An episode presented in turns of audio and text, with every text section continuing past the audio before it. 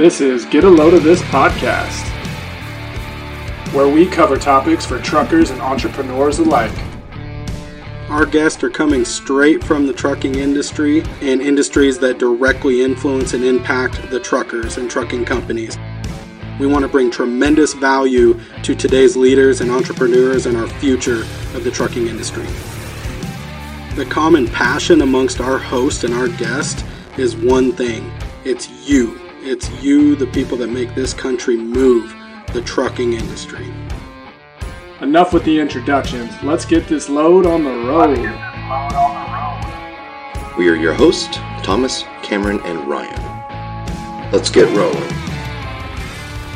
What's happening, everybody? Welcome to Get a Load of This Trucking Podcast. This is your host, Cameron Pesci, founder of uh, Get a Load of This. As always, this episode's driven by Valley Trucking Insurance. With me, I've got co-host uh, Thomas Comstock. Tommy, what up, buddy?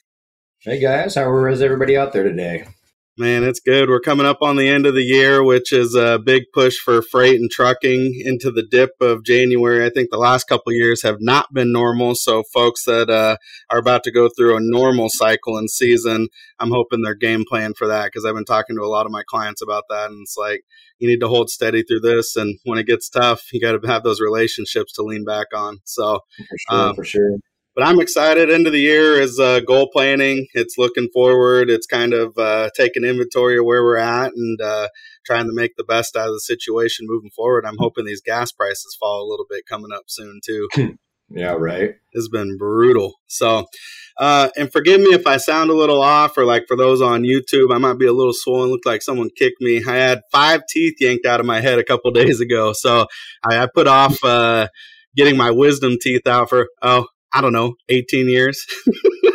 and finally, my wife, who is a hygienist and like the dentist, are like, you've got to get these out. And so I ended up needing to get an implant on one. And so I said, you know, I was going in, I'm like, screw it, I'm going to do one thing. You might as well just get them all done while I'm knocked out. So I had five teeth yanked out of my head on uh, Friday. We're recording this on a Monday. And what's crazy about that, dude, I freaking woke up in the middle of it. Like, Ooh. like legit, like to teeth cracking, pulling it out. I'm like trying to ask the guy for chapstick because that's all I cared about when I woke up in the middle of surgery. It's like, I need chapstick. And he's like, all right, we got two teeth. We need more medicine. Like, you're going back down. And next thing you know, I woke up and I'm like, give me some pain meds. And I've been uh, on a stream of Tylenol, ibuprofen, antibiotics, and pain meds. So, uh, You've been getting a lot of that ice cream in. Yeah, milkshakes, like soft foods, man. It's like jello, uh, yogurt, mashed potatoes, like some protein shakes, a lot of water. Uh, you're not supposed to do coffee. I had one coffee, um, iced, obviously, but that, that's probably my biggest pain. I woke up this morning being like, man, I need some coffee, but then I'm not trying to delay this healing process. So I'm going to listen to the doctor for once. Probably a good idea. Which, which isn't normal. So Hey, sorry to tangent and go off on a story about that. Uh, I'm pumped, and uh, I just started learning about this guy, and I can't believe I haven't heard about him and what he's doing in the trucking industry. Which is the whole reason we brought this podcast to you is to find folks that are innovative, that are moving the needle, that are dedicated for trucking and transportation, that are trying to really make an impact and change moving forward. Um, so I'm so excited to announce and our special guest, Justin Clark. Justin Clark owns On Demand Truck Driver Staffing. Justin, how are you, buddy? Hey, what's going on, Cameron? Nice to be here today, guys. Yeah, man. Thank you so much for uh, coming on. And you're coming out of Arizona, which he claims to be cold. So I'm up in Washington. I don't know about all that, but um, that's all right. I got long, I got I got long sleeves on here today, Cam. I mean, seriously, it's getting buttery uh, yeah. uh, below sixty for sure on a consistent. It says fifty four degrees. It says sunny fifty four degrees, which is you know for us uh, Phoenicians here in Arizona, that's pretty much like uh, the the dead of winter. You know, yeah, so we, have been sitting in. What are we at? Twenty degrees, maybe thirty degrees. So I'm about to come down and uh, come do some golf with you, or hit up hit up some spring training or something in the spring. Anytime. I'm heading out. I'm actually heading out uh, tomorrow to go golf up in a little town called Prescott, Arizona. But it's it's cool. in uh, the pine trees and it's a little colder up there. So we will be dealing with weather probably closer to what you're used to. Uh, uh, tomorrow and the next day. Up, uh, I don't know why we're I don't know why we're leaving Phoenix to go golf up up north, um, but my friend is a uh, he's a crazy guy. He loves it, so he, he set this up. So we're, we're excited about it. But yeah, uh, so you know my company is called F Staff, um, and we provide on demand truck driver staffing, and we've been doing it for the last 21 years. our original company name was called Contracted Driver Services quite a bit of mouthful. Like I, I, started this company when I was 19 years old, and so uh, I always say, you know, there was a lot of learning curve coming up when uh, when we first started uh, this business back in 2001. So I've seen a ton of change in the industry. I've been providing nothing but CDL truck driver staffing for the last 21 years. And then now um, we're really excited over the last couple of years. We've been um, making a ton of headway towards uh, providing what we call an on demand model uh, and a tech enabled approach to, to provide uh, temporary on demand truck drivers, but uh, in a way that's easier, right? You should be able to order drivers from your phone the same way you could order chapstick on Amazon if you need to, uh, you know, right after you have your wisdom teeth pulled, right? so that's, that's our, our whole approach is, um, is that uh, people and technology work best together. So we've tried to bring the right technologies together so that the drivers can get what they need, which is work, and carriers can get what they need, which is drivers, um, in a in a much faster model. Uh, but we have a, a really compliant system, um, you know, all the way around, right? Because when you're dealing with truck drivers, uh, you you really do need to know what you're doing, and so our, our back end back office system is um, really tight, and and uh, we have uh, a DOT management system uh, with our compliance office that really rivals, you know, whatever our carriers normally uh, do to qualify their truck drivers, um, because we we need to meet their uh, stringent re- requirements to hire drivers, and so we basically base our requirements off of you know our toughest customer and then we're hiring all of our drivers based on that. So our our our uh, methods um, on the back office are pretty strong, but um, mostly we just get excited because we have fun helping drivers find work um, all across the country now, and uh, you know really helping solve that problem in a new way where you can use the technology to get what you need as fast as you need it. Um, and in today's world, right? I mean, that's exactly what you need. You need flexible on demand services. And, uh, you know, I know my family uses a ton of them, you know, it's television on demand, right? Netflix and, you know, uh, Amazon yeah. services, you know, all of that kind of came along, right? So, you know, it's been fun to watch that, watch everything kind of come together. And, uh, you know, I, I obviously I love talking with all trucker friends about anything about the industry. So happy now, to be here. How so? You came in at an early age. Then, what was the uh, appeal or attraction to trucking, or do you have uh, ties to trucking? No, well, okay. So it's a kind of a, a, a, quick story, but I was 19 in college. My mom was working for another staffing agency, and they provided drivers. Right, that's what they did. And uh, I had always wanted to be in business, and so uh, at a certain point when that company wasn't really taking care of my mom the way that um, you know we felt that uh, they should have been with the help that she kind of pushed through with their growth. She was their their uh, you know main salesperson and uh, driving all the growth with the company, but they weren't necessarily taking care of her. So um, at 19, I decided to you know do some business planning and modeling off of their company, but you know provide different levels of service. And I definitely had a different vision, you know, for what could be for, provided in the end. And it definitely was like a family of workers, and it was a place where we really did take care of uh, our people, and we have a, a, history of doing that at our company here internally as well too. So um, at 19, I really was. Um, I'm not necessarily vindictive, right? But I I wanted to go prove that um, you know I could kind of do it better than somebody that had already been doing it for about 15, 20 years. I don't know why I thought that I could, but I just saw the model as something that was pretty easy to attack. And so uh, we just kind of went for it. So I have a identical twin brother, uh, Scott. He and I went down to the uh, Corporation Commission here in Arizona, filed for the business initially, made every mistake in the book that you could possibly imagine when you start a company. Uh, probably almost lost it a few times, and then eventually really hit our stride and and um, started to understand, you know, a lot of about the industry and how to do it effectively, efficiently, compliantly, um, you know, and uh, and in a way that we were proud of, you know. So uh, it's been it's been a great um, ride over two decades to see that much change. But uh, I can go back, you know, to when we first started, and it was really it was just like two guys with a couple of phones uh, knocking on doors and getting people to believe in in what we were capable of, and then and then proving that we were worthy of their um, you know decision to to do business with us. Really, I love America. I really do. I think uh, you know a chip on the shoulder gives some good motivation internally, and that nudge and that brings out that competitive edge that one needs. And your story is so familiar to a lot of entrepreneurs. I feel like because it's similar to kind of my background.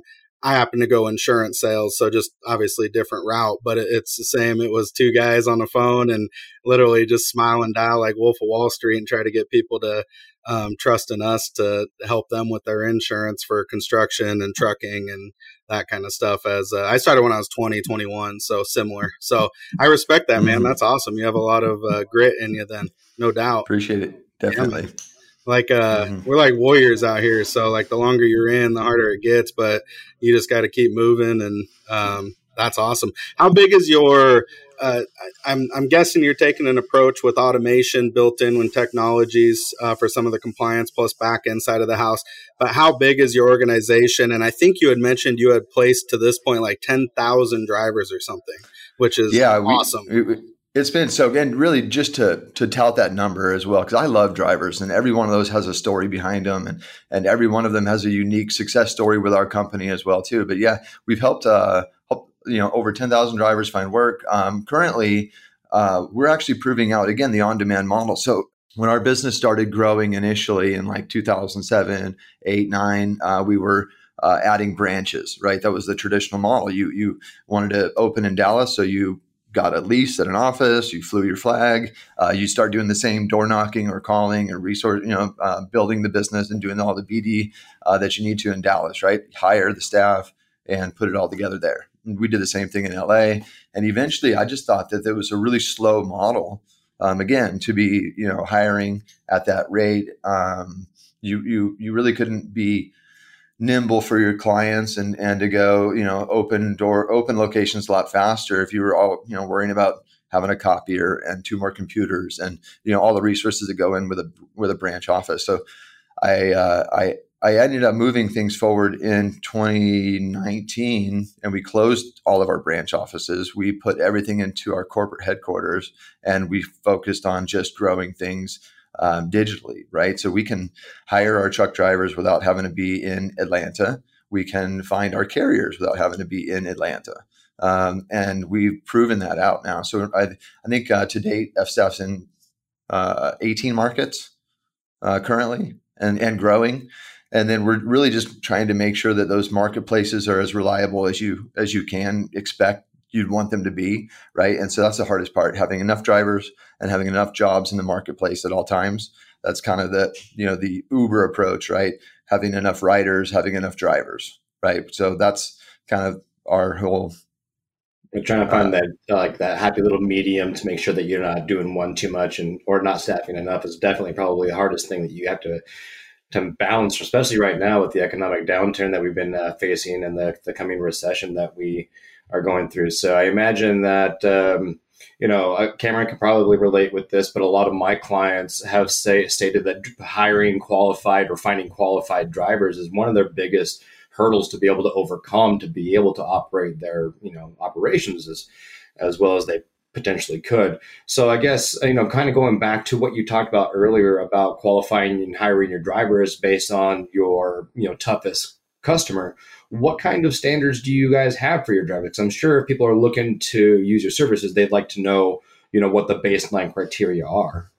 Sure. Yeah. So because we're a staffing business, we really can't uh, road test the drivers. So it's important to us that we have verified uh, documentation on their background and their history. So uh, to become an F staff driver, you have to have at least two years of Class A commercial driving experience we pulled MVR checks. You can't have um, you know any more than one moving violation on your MVR in the last 39 months uh, to get started. Um, you can't have a DUI. I mean, there's like strict requirements, right? Like we want to make sure that we have the safest drivers on the road uh, that are working for our clients because when you're when you're in the on-demand world, especially, right, you have to imagine not only does the driver, you know, you have to be available, but he has to be able to drive a wide variety of different types of equipment at times. and our system does filter for you know the right types of drivers so that you know we'll find a flatbed driver for a flatbed truck. We're not going to mismatch. Um, but it's helpful if drivers have you know a, a variety of experience. Um, that's kind of the the new type of driver for the future is somebody that is really um, you know experienced in multiple trailer types um, you know can uh, definitely back. Uh, that's going to be a, a, heavy requirement for the future. There's going to be less truckload more city driving more congested driving uh, more you know um, blindsided moves things like that that'll happen in the future too. So uh, you know the the the new driver really wants a flexible environment where he or she can uh, act more like an entrepreneur, right? That was kind of the the whole idea behind being a truck driver initially. You know, back in the '70s and '80s, I believe, is really was that um, you know you could be that wanderlust type, you know, to that you can get on the road and you can kind of do your own thing. You can uh, start driving when you want to start driving. You can stop driving, you know, uh, when you're out of hours, right? Um, you can max out your income as much as you can, and that's been restricted, um, you know, over the last decade, you know, really in a lot of ways. And so I think drivers need a pathway in the future where they can really become drivers the way that they want to again in the future. And that means, you know, I start when I want to start, I stop when my hours are out, or um, when I'm when I'm done, and I I get to plan my own schedule. You know, and with the with the F-Staff on-demand marketplace, drivers get to pick the jobs that they want. They can, you know, uh, update their schedule um, and really kind of look through the different jobs that are available in their market and pick the ones that they're interested in. And so uh, carriers are really liking it too because they don't have to hire full time drivers always. Um, if they have more of a flexible type of business, um, this allows them to plug in the labor when they need the labor, um, but not to not use their equipment when it's available as well too. Carriers are are you know sitting trucks in, in yards sometimes because they don't have the labor and they're using a broker and another carrier to you know take their work right and so as we're educating carriers about this opportunity um, it's definitely something that carriers want as we talk to them about the ability to just hire when they want when they need to uh, they know this is the future and so our, our conversations are really great with the carriers and i feel like again uh, thomas and cam you know it's just about education, right? Making sure that people know about it. And that's what I love that you guys are doing with the podcast too, just bringing up new topics for the industry so that everybody can kind of get up to speed. Yeah, absolutely. And definitely the goal that we have here, uh, wanting to empower as many people as we can. Um, so, a couple follow up questions to what you were just talking about. Um, you know the drivers that you guys have on F-Staff are they just pure drivers? They located in like you know general central areas like say philly or dallas and waiting for loads? Do they have their own trucks? I mean how does the the hiring process work and what comes with the driver If sure yeah. So this is just staffing. So this is only a labor play. So this is for carriers who have their own trucks that uh, they have you know work for those trucks and they're just missing the driver um, so our our uh, you know bread and butter has been a lot of third party logistics that have dedicated clients, um, maybe in the retail space or uh, really anywhere, uh, manufacturing something like that. But um, let's say uh, Ryder, they're a great example, great client. Um, they have you know dedicated business locations all over the country, um, and they have clients a lot of times that have a flexible up and down type of business, right? And so we will definitely be a great model for their business and have been over the last, you know, I don't know, probably almost 15 years, probably since we've been doing business with them, kind of helping them augment the staff as needed. So they have the trucks, they have the trailers, they have the loads. They just need the extra drivers when they need to. So our drivers get to uh, be a W 2 driver. So they are uh, a regular income driver working for F-Staff. And then they are, you know, leasing themselves or we're leasing the uh, worker to Ryder uh, to work for a day or a month. Could be full time. Uh, could be just you know an overnight fly and drive. A bunch of unique situations of how they use use us, but that's pretty much how they would use us. Now, can the trucking companies um, buy out the drivers of a contract? Like, could they take them and bring them on as their own employee and pay a percentage to you like a traditional staffing agency? We do. We still have that. Um, we still have that model available. So, and we do. We're actually probably one of the only uh, companies that prorates that as well too. So, as a client hires a worker for so long, we'll prorate that buyout for them. Oh, nice. In the future, I could see. I could. I could vision that potentially going away again because if we're allowing for carriers to hire those on-demand drivers regularly, we we want the on-demand drivers to make more money inside the on-demand system that yeah. would be the goal. Um, so that, you know, maybe Ryder has to pay more for this driver for the day. Driver can make more money for the day, but then because he's floating around to different, you know, customers um, and doesn't have any guaranteed work at one location, I think the driver should uh, expect to receive a little bit more. And then, uh, why would they want to leave? Yeah, no doubt. Build a company culture and create a internal thriving industry for them within your model. I mean, that makes absolute sure. sense. And I, my brain, brain just kind of turning on that. I think it's uh, great. How do you handle? So let's touch on the compliance. And um, I know that's a big deal. You know, you got clearinghouse, you've got the pre, you know, you can do pre-employment screening or the PSP essentially to kind of really get a good grasp on what this driver's uh, background looks like and out of service and inspections and their motor vehicle report and that kind of stuff. But what systems do you have in place or, or stops and checks that you do for these people for the requirements?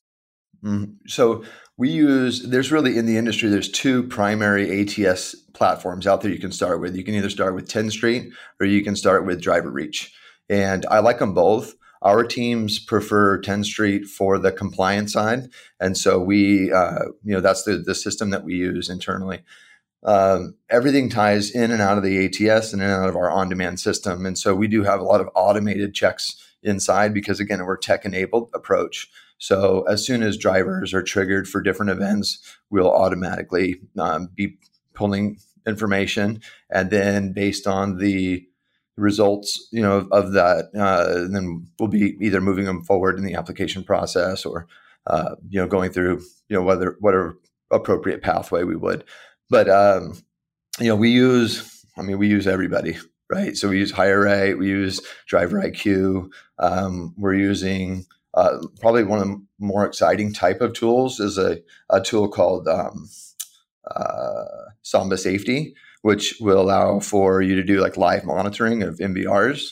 I think that that's a requirement for us. So we have live MVR monitoring that will automatically trigger an event like a safety hold on a driver if the driver has an, a negative event, uh, like a suspension, revocation, DUI, or something like that. Um, our systems will automatically um, pull the driver off, so the driver can't accept another another you know opportunity inside the system until he's re-cleared through safety. So, all, although you know there's a lot of systems that you can use, if you don't use them in a way that provides you, you know, that on-demand, immediate uh, action before you need human engagement, then it's really not a tech enablement yet, right? So all of our systems are in and out, and they're tied together in APIs and, and in ways where you know it's it's a protected environment and it's a lot faster.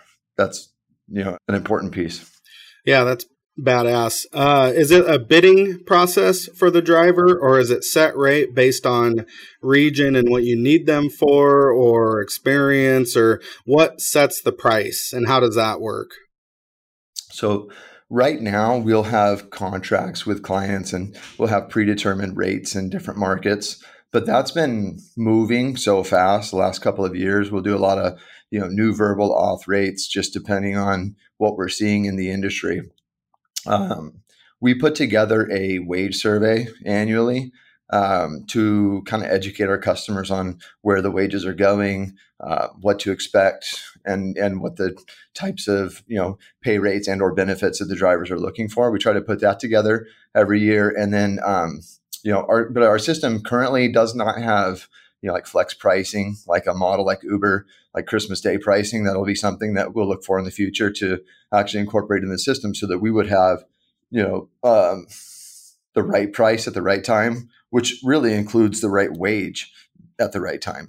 Because I tell our team, I'm like, look, a driver that, you know, works on Christmas Day, and we have some, That's crazy, right? Like Christmas Day, they're driving. They should be making five times their wage on Christmas Day, right? Because if you have to have that load running on Christmas Day, then you should pay for it, right? That's my opinion, and take care of the drivers along the way, right? Our our uh, our biggest belief inside F staff is that truckers drive everything, and so all of our systems are designed to really focus on the trucker, right? And that means the truck driver. Uh, what the driver needs in the future is kind of the that's that's what our you know vision looks like in, into the future. Like everything we want is to take care of what the driver needs. So if a driver needs to get paid right now, um, like on demand pay, we're going to provide that environment, and we do. So at F staff, a driver could actually work today, get his time verified, and then he or she could get paid same day or next day in our system. That's, that's sweet, that's awesome. man. Such mm-hmm. a cool model. I uh, I'm so yeah. happy that I am learning about this, and I'm so happy to get to meet you because uh, I think this is such a cool um, opportunity for folks. Because I hear it all the time. You know, hey, my truck's uh, parked because I can't find a qualified driver to run. Right.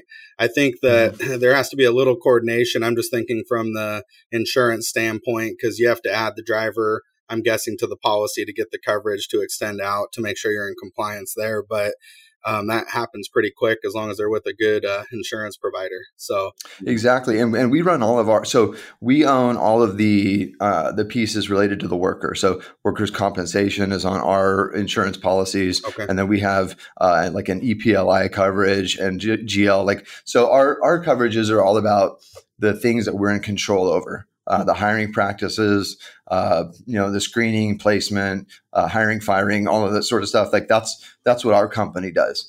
But we don't drive the trucks. We don't maintain the trucks. Um, we don't. I mean, our, our drivers operate the trucks, but we don't. Uh, we don't control any of that equipment. Um, and we cannot insure any of that equipment. Yeah. Right. And so it's a different type of model because you're, you're leasing an employee into the truck. So yeah, we, we definitely share a lot of driver qualification information uh, to the carriers uh, ahead of time.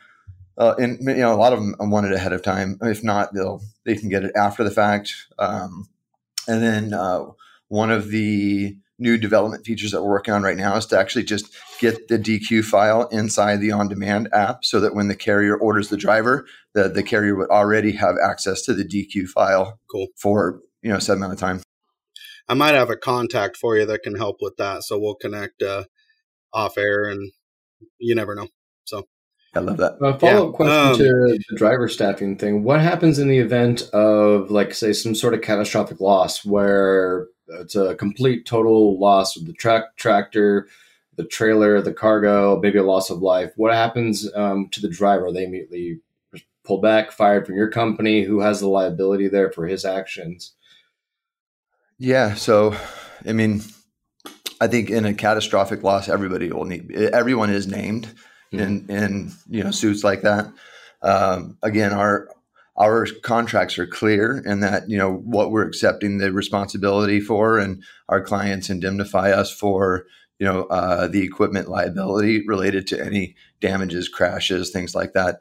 Um, although I would expect to get named, and we have gotten named, um, you know, and we haven't, you know, when you're in business for you know 20 plus years and mm. doing as much as we do, um, it's a dangerous job. And I tell, you know, I tell our teams that regularly, and um, you know, I, all of our you know biggest accidents, I'm always reminded of that. You know how dangerous the job is, and again, why we do what we do, and how much we care, why we care as much as we do, um, because drivers are the lifeblood of America. Mm-hmm. without our drivers, we would not have anything that we would want to live some sort of you know uh, uh, quality life, right? Like mm-hmm. fuel for your cars and you know clothes for your for your kids and food you know for your for your you know family, right? Like drivers bring everything, and so. Uh, yeah, it's a it's it's a big deal, and and you know what we're doing and providing for the future, I think is is going to allow again for that for drivers to actually get their freedom back, right, in the way that they actually deserve to have it, because you know they they do so much and they sacrifice so much, so they at least deserve the freedom to choose when they decide when they want to work and not to be um, you know governed by that. It's a it's a cool model, um, similar to like an outsourcing model where the carrier or trucking company they don't have the liability of the taxes and the health care and the benefits and all the stuff. They're just paying a flat rate for the service, which reduces their taxable income, gets a service. And I'm guessing it's just like a 1099 contract. Is that correct, Justin? Yeah, through our carriers, yeah, but with our drivers, they're all on yeah, W two. No, no, yeah. For for the carrier mm-hmm. relation with your staffing agency would be just a 1099 mm-hmm. expense, correct? Exactly. Cool. Um, and then how do you guys handle the work comp side of things for like monopolistic and stuff? So if someone's out of let's say Washington, right? For example, your work comp won't extend into Washington. You might have some layers over the top, but do you have drivers dedicated to those states that you get policies for, or as it comes up, do you guys deal with that? Do you know? Yep. Yeah. As it comes up, if we have, and we do, we, I mean, we handle Washington and we handle some of those difficult states. Um, it's not our preference, obviously, because they're more of a pain in the butt to do uh, business in those preference. areas, right? But, uh, but yeah, I mean, you know, here's the deal, right? Like when I got into this business at 19, I was a problem solver. And at, at 40, I'm still a problem solver, right? So that's what I uh, wake up to do every single day. So if there's something that needs to happen, you know, I'm, if, you know, we I've met other business owners that aren't the same as I am that that might say, okay, well, if they're going to you know push universal health care, I'm going to keep my business you know under 50 employees, and you know I'm not that type of guy. I'm a compliant type. I want to pay my taxes. I want to find out what the rules are, and then we're going to make sure that we can fight fairly and we can you know have a good strong business. But uh, we aren't scared of change, and we aren't scared of solving problems. And that's basically what we do in situations like that. We'll just um, you know, get the policies that we need. I love it. Question, and this just kind of came up uh, in relation to that. So California, as you know, has been making a push to get rid of contract workers, right? AB, AB five. Yep, exactly. Uh, how are you dealing with that? And are you in compliance with that? And can these California companies come to you? And is this a resource for those drivers to actually come to you that want to remain as that model? Yeah, this is the solution for that model. Okay. Right. So if if a carrier would do business with F staff instead, um, a driver could you know work in the truck. Carrier takes the you know um, the responsibility for the equipment the same as they normally would. In the model that they have today, they're trying to put you know leases in front of these drivers, right? Which you know there's a stretch model there. You know they, the normal 1099 driver is not affected by AB5 right? And and so I think the industry is trying to paint a different picture to that. But you know, if you if Thomas owns a truck and he's running out of the ports, and I, you know he's going to have to have a new truck because he's running out of the ports, right? So, but uh, let's say Thomas has a compliant truck and he's got his own contracts. Um, and he's running in California or even out of state, he's fine. He'll he'll be a 1099 driver. The the issue is is for a large carrier, like let's just pick on Swift because they're you know huge, right? So let's say Swift has a, a owner operator program you know, where they lease their trucks to these drivers. It's not really drivers coming on with their own trucks. It can, but generally speaking, a driver will go through a program like a driver training program and then run on, go on a, a lease purchase or something like that, right? I think that's a stretch, right? And I always have thought that was a stretch to use the 1099 model in that way because again, the driver is governed by that one employer, right? The driver doesn't have true freedom to choose the type of work that he or she wants. It doesn't it's not it doesn't smell like like an independent to me. And so I've never thought about it that way. So when AB5 started coming down, it was more like a I knew this was going to happen and it'll start sweeping across the country because, you know, companies are are aggressively using the 1099 in a way that I think is a stretch to what the government always considered to be, you know, an independent worker. So uh, AB5 was intended to actually go not against truckers. AB5 was really like a um, uh, I don't know a Postmates you know uh, ruling, right? They wanted to bring in those drivers that are you know, working for one company delivering food to actually be employees because the government likes us employers to be tax collectors right? They don't want to wait until the end of the year to collect their own taxes. They want us to collect for them, um, and that's that's where things will go right so that's the, i think i think on demand driver staffing is absolutely a solution you know to against ab5 for sure I think that's sweet. Great answer. Um, yeah, and it just kind of got my wheels turning as to how that fits in there. Let's run through. Uh, pretend I'm a carrier, and it's like, oh shit, I got two trucks sitting. I want to get a hold of you, and I want to get connected up, do the paperwork, and then the process. What does it look like? Where do I go? What are the steps? How long does it take? If I need to start and I need to get someone in a truck in three days, a week, or however long it takes. Sure.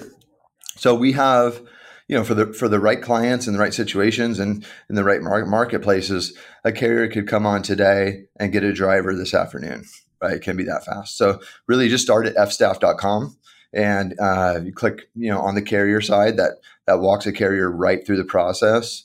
Uh, a carrier can actually go through um, and become a client um, and pick their own rates, uh, and we and and have everything done, you know, in, in an afternoon. Um, we really try to make it as fast and seamless as possible. And that'll be our goal it, later to even reduce that to actually be 30 minutes, 15 minutes of onboarding, something like that. Um, but we do want to get to know the carrier. You know, we do want to understand the job. We do want to make sure we get the details right. Um, all of those things are part of the success of a driver being successful and on in the on-demand system anyway. It's not it is not like Uber right? And this is the reason why I tell people this. Like, um, in with Uber, for whatever reason, Cameron doesn't get scared of like the experience. Cameron thinks like, well, you know, uh, it's just my body. If we get in a crash, I'm not likely to get hurt. You know, in a I'm just going 15 minutes down the road. There's that. That's that experience, right?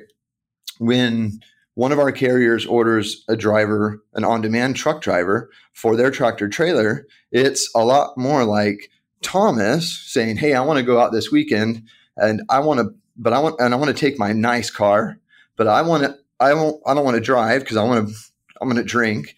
And so I want somebody else to drive my nice car. Right. So let's say Thomas was a Ferrari fan right? And he wants somebody to take him out in his Ferrari, right? I think Thomas cares a lot more about that transaction, right? He wants to know, you know, who is this driver? What's the license look like? Have you ever driven a car anything close to this one before, right? Before I let you get in behind the wheel of my car, right? And so that's the transaction that we're servicing. So it's a lot different than the Uber model, but, you know, in that way really because the tractor trailer costs you know as much as a Ferrari, and uh, when you include you know the goods behind it and the trailer behind it, it could be five Ferraris by the time by the time we're actually moving down the road. Um, and so uh, you know that's that's kind of the the the difference there uh, between that model, um, you know, on the on demand truck driver side. That's a good analogy. And yeah, it's their pride and joy and it's their livelihood. These are huge, huge investments for these company owners as the tractor and the trailer. Um, mm-hmm. you know, so yeah, no doubt. That's yeah, I wouldn't let anyone drive mm. my car. I, I, I feel the same. right? I had a Ferrari. No, I barely no, like my wife driving my car half the time. exactly. Well, and so here's here's the long, long future. The way the way that I can kind of see it, as far as I can see it, um, you know, trucking uh, autonomy will definitely come into the industry, maybe you know uh, another decade out, something like that, before we actually see a lot of autonomous trucks down the road. But the things that I tell my friends now, I go, look, there will be a time and a place that a robotic truck will get into a situation that it will need to order human labor. Right? Could you envision a time when some autonomous truck says, "I need help"? I need help, right? And and so in that future, you know, we're we're going to really start tying things into the, the truck technology long term, so that a automated truck could order a human dri- driver when it needs one. That's actually really really awesome. I love the the ease and the and the speed in which you're able to offer your services to clients. That's pretty dang amazing. Um, actually, I have I have an interesting question. You've been in the industry for a long time you've seen lots of changes come through. Like AB5 is going to be one that's kind of interesting to see how it plays out. But what do you think is the the biggest change that you've seen through the industry in your experience? I mean, the one that I've experienced, you know, I mean, there's always been changes to hours of service, right, up and down, and changes to those rules, 15 and 10, or you know, uh, 14 hour rule exemptions. Like, there's always tweaks to that. The the the biggest change that I think that the industry you know, kind of finally went through was clearinghouse. right? When I when I started this company in 2001, you know, we we actually started doing on-site drug testing because we would have drivers applying. I would send them to do their drug test. They wouldn't do it for three, four, or five days, maybe a week later. And it started to get me, you know, worried and nervous that some of these drivers were actually on drugs, right? And, you know, there was no central repository or database that I could search, and there was not one that I could actually, um, you know, submit a lot of data into. Uh, we were able to finally submit positive tests into HireRight. I still couldn't submit refusals, right? So in that case, a driver um, applied, and you know, we were even doing on-site drug testing. If he refused to do a drug test on-site, I mean, we we pretty much know he's he's refusing a CDL test. But because he hasn't actually applied for our company yet, uh, and he left during the application process, I couldn't even turn that in, right? And so it, I just did not like the uncompliant um, kind of approach that we had. It was like, you know, you can pull MVR data so much better than you can um, drug testing information, right? So if we're actually going to have a, a you know regulated industry, then why don't we actually regulate it, right? And so when clearinghouse was created, obviously it's another layer and it's, you know, one more thing, right, in the process. But what it does do is it has one place now that all CDL tests get reported to um, for positives. So now you, I mean, if you're a driver and you test positive, I almost can say your, your career is almost over at this point now. Um, years past, right? You could almost eliminate that employer from your application if it was a short you know, period, a, a month or something like that. And another carrier might not even know that you had a positive test with another company, right? And so at least now, you know, we have a place where we can say, okay, that's going to happen now. And we can we can trust that we can hire drivers that are clean, that are not, you know, doing drugs, um, or if they had, um, there's at least confirmation that they went through a uh, a, a, testing uh, platform after, uh, they, so that they can you know kind of become a CDL driver again. Um, but that's that's the biggest change, and it will it's negative in that we'll probably lose more drivers again uh, because of it. But I think you're losing the right drivers this time, mm-hmm. right? Instead of pushing out drivers that just want to work and um, you know losing them to other industries you know for those reasons i would i would like to lose the drivers that i don't want on the road in a tractor trailer versus the ones that just you know want to work. Absolutely. And you mentioned in that that uh, you know one of these convictions can really you know ruin a career take away a driver's career.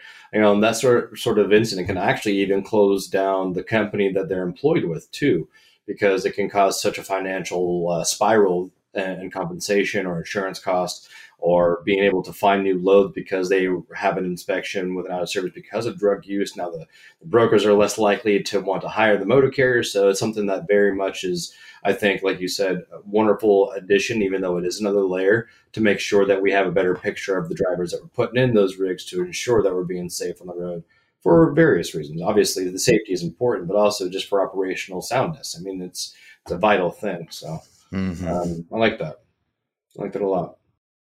The other, the other, the other change I was going to tell you guys too. So, so trucks will order dry or order their own people, right? At mm-hmm. one point down in the future. But earlier than that, um, the next change I mentioned to you, we have on-demand pay. So a driver can get fast pay uh, with the F staff model and get paid, you know, kind of like next day.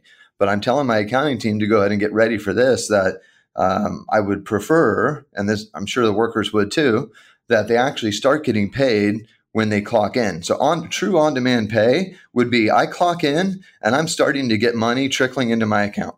And then I stop working, I clock out and the money stops coming into my account. Right. Unlike me asking for it later, because again, I, I tell people like, look, they've already done the job. They're already giving you the value. The value transaction is happening right now, but why do they have to wait to get paid when they've already performed the work? Right. And so I don't believe in paying somebody before they do the work. But I think that paying somebody while they're doing the work, that's definitely going to happen. I think that's cool. That's a cool concept.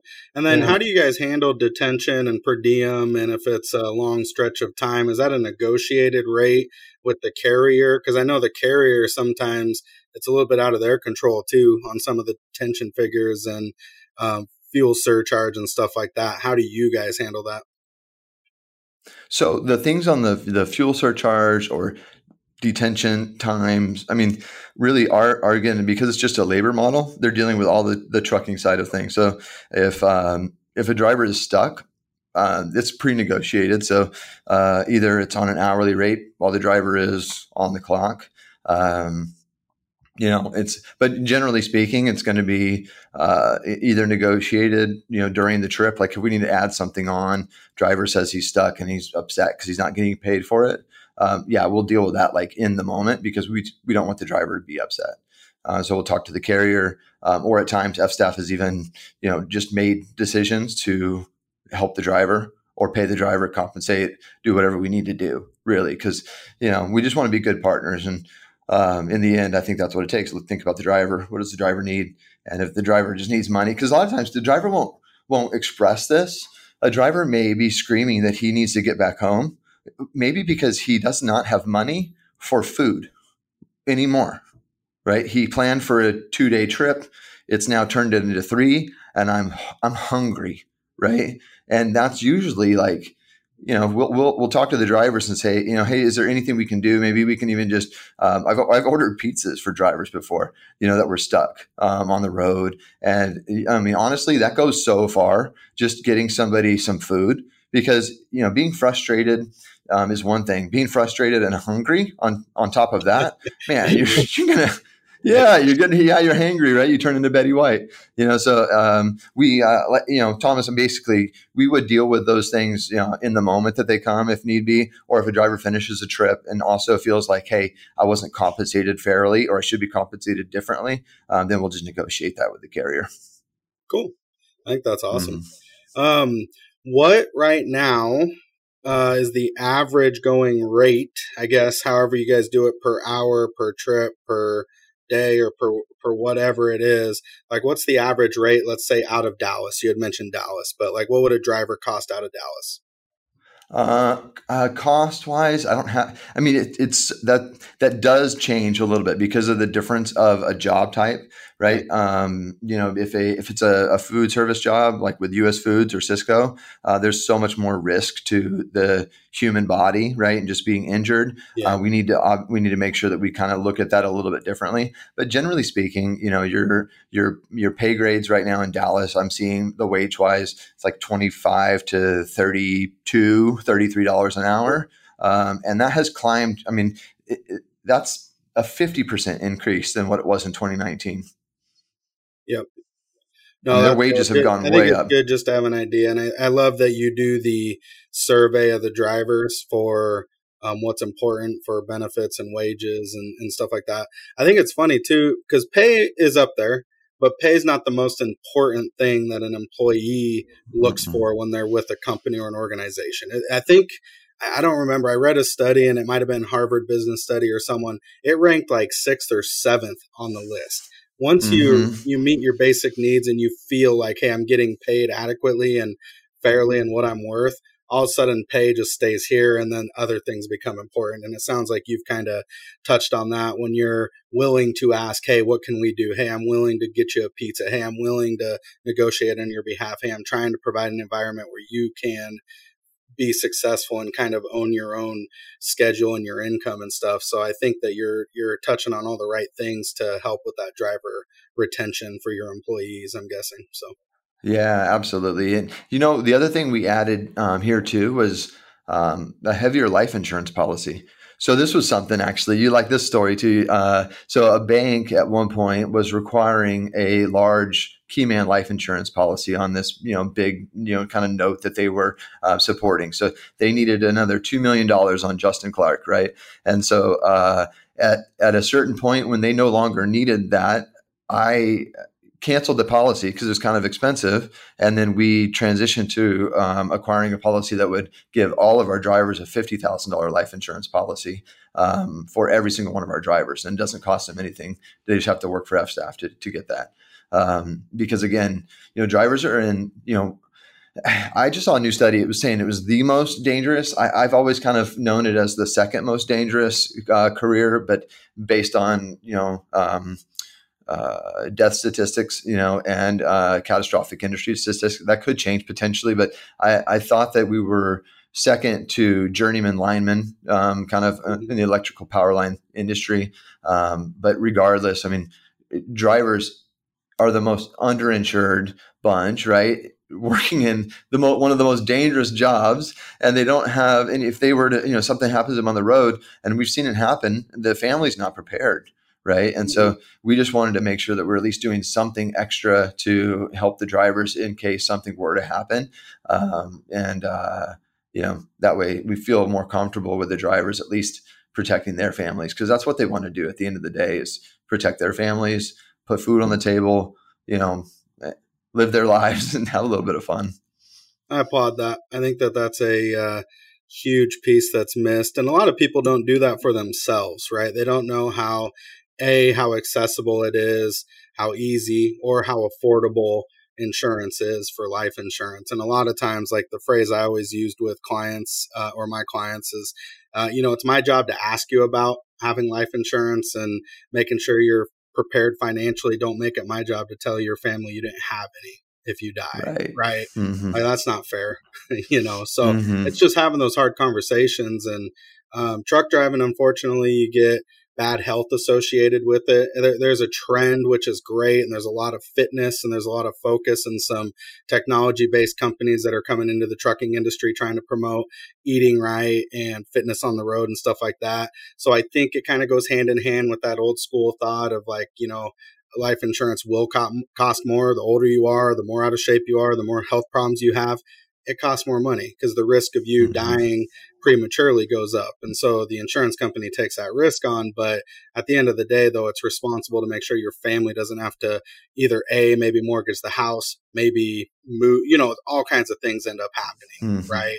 No, you know, I have a personal story with that too. I told you I started this company with my identical twin brother, um, okay. and our mom came, my actually, my mom came on um, after, I don't know, we were already maybe getting three clients or something like that. And she came over and quit the other company and then uh, came on with contracted driver services. So I, am the only owner uh, now.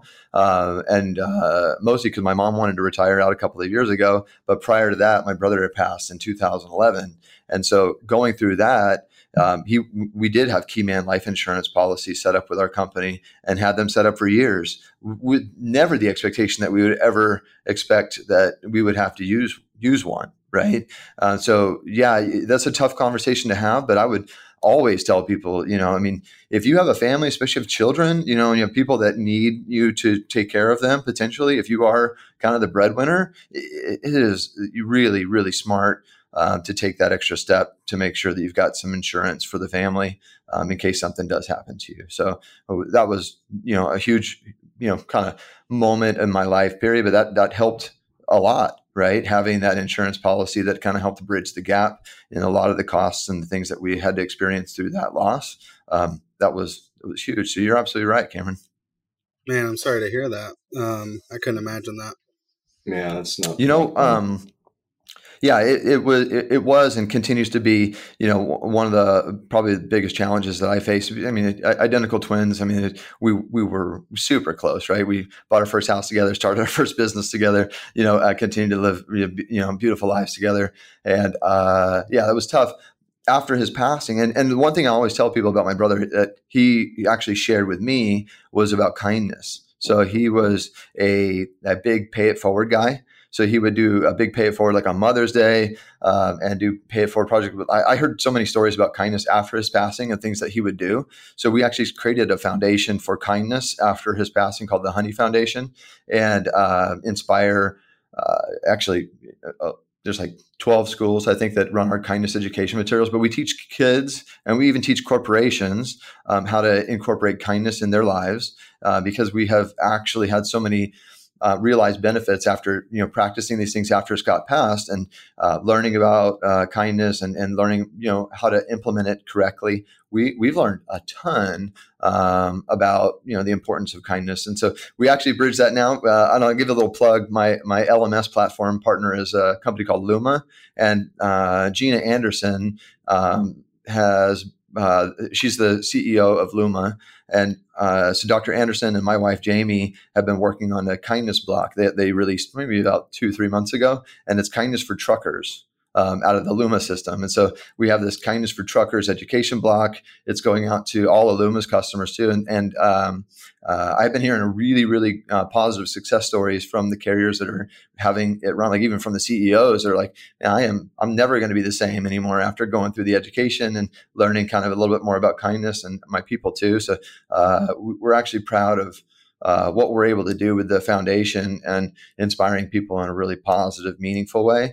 Um, although it's a it's a tragedy for me personally, right? It's such a success story too for the world because you know the world needs more kindness, the world needs more um, you know compassion, empathy, and understanding, um, not only to truck drivers but to to everyone, right? And so um, that's kind of what uh, my wife and I are focused in on now. In addition to the you know supporting support truckers movement is um, really pushing kindness. And, you know, in, in, the end you know that's what we'll spend the rest of our days doing is continuing to promote kindness and making sure that people understand you know why we want to keep kind communities in the future. Um, you know because i know i grew up with them around me and i would never want to uh, lose the fabric of community um, you know around kindness and kind of what that means to me. So we're pushing that out and and um, you know it's again like, like everything in this world is possible, you know, and you can take any opportunity, whether it's, you know, easy or chaotic or whatever the situation is, and turn it to a positive light. And that's what we've done with the loss of my brother Scott was definitely turn it towards a positive light. And then now I get to actually, you know, talk about kindness, focus on kindness. I get to use his name regularly, which is a blessing for me. Um, and uh, and then now, you know, bridging the gap between kindness and truckers too. Um, I never kind of imagined that those two worlds would be colliding with me, uh, you know, but, but, now they are too. So we can kind of bring in the charitable aspects along with the company and um, kind of promote kindness to our own direct community too. So happy to share any of that stuff down the road with you guys. Thank you so much for sharing that. That's beautiful. How do you? So, uh, how do people get in touch with Honeypot? And then you said Luma. Okay, yeah. So uh, the Honey Foundation, you can go to Be Kind Today. So B E E kindtoday.org. It has a little bit of a uh, bee themed element to the Honey Foundation. It's the Honey Foundation just because. And so we teach people, you know, you don't do any, you don't need to do anything for any specific reason. You could do something just because. And so that's the kind of message there. So you can go to bekindtoday.org to go to that. And then um, our uh, our platform Luma, I'm trying to think if it's Luma ATS. It's Luma, L U M A, um, uh, learning. Yeah, you'll have to get her in touch with me. I'd love to interview her and get her on because mm-hmm. just from the little bit you told me, that I got excited.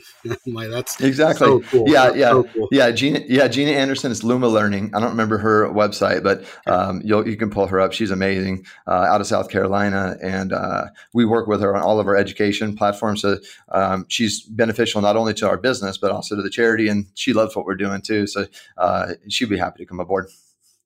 Awesome. That'd be great. It'd be really awesome to have another like advocate for people out there. I mean, you guys and your mission, it definitely seems like it's geared primarily just to advocate and, and um, promote the truckers, which is, I don't think I've seen anybody else offer that sort of service out there yet. So that's awesome. And then spreading that love is very important. And unfortunately, you know, you, you had to go through that tragedy. But sometimes the best things in this world are born from tragedy. So, you know, thank you for being able to use that and spin it to something that's actually benefiting people because we need way more of that in this world, especially today. Amen. Mm-hmm. But I think you know we are running close to the end of our time frame. I'm sure that you got to get going because you're a busy man. Um, so I think uh, two questions that we typically ask people uh, that are kind of just for fun. Uh, one is, you know, you've been in the trucking world for a long time everybody out there on the road has a CB handle, at least you know for the most part. What would yours be if you had one?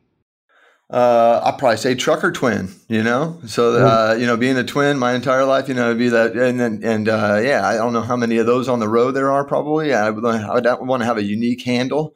You know, so yeah, it'd be it'd be a trucker twin. Trucker twin. That's awesome. Uh, okay, and then the last one, typically, I mean, you've gone over a lot of your mission today and about to be kind and all that sort of thing, so probably is going to be related. But if you had a billboard with one message to give everybody out there, what would it be? I got you right here. Truckers drive everything. Yes, they do. Yes, they do. That's what it'd be right there. Clap. Yeah, mm-hmm. trucking makes America move. I mean, they yep. really do. They are the lifeblood.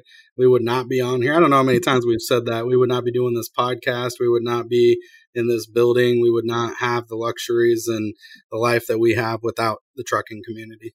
So exactly right. That's why we're so passionate about it. And um, yeah, I, I, feel blessed to be able to give back. And and this was our way of trying to give back to the trucking industry and the community in a way that we could bring value that wasn't insurance because people hate insurance. We know that the quickest way to get someone to shut up is talk about insurance. But, um, but we saw this as a way that we could really try to bring value and shine light on people like yourself and, um, you're bringing honor to your brother's name. I love what you're doing. I love the mission that your company's on. I am so excited to kind of keep tabs and hopefully build a relationship with you because I think there's a lot of um, cross benefits that we can and synergies that we can kind of connect up to for sure, just based on some stuff you've mentioned. So I'd love to connect. So let's do the next one. We'll, we'll tape it on the golf course. You got like probably a good five months, five months Arizona weather out here. We'll go, we'll go tape the next one on the golf course. and you're in Phoenix, you said? Yeah, we are. Cool. Okay. Well, Phoenix is. Uh, I'll be. I'm happy to go down there. I've got connections and family down there anyway, and we got clients there, so it gives me a reason to get out there.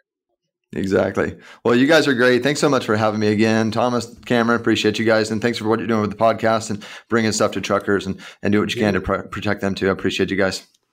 Awesome. And uh, folks that want to check them out, fstaff.com. Head over there, look at their system, check out the requirements. Uh, sounds like a good idea to me. You got a truck that's stuck, you need to move, you need to make some money, you can help out a driver.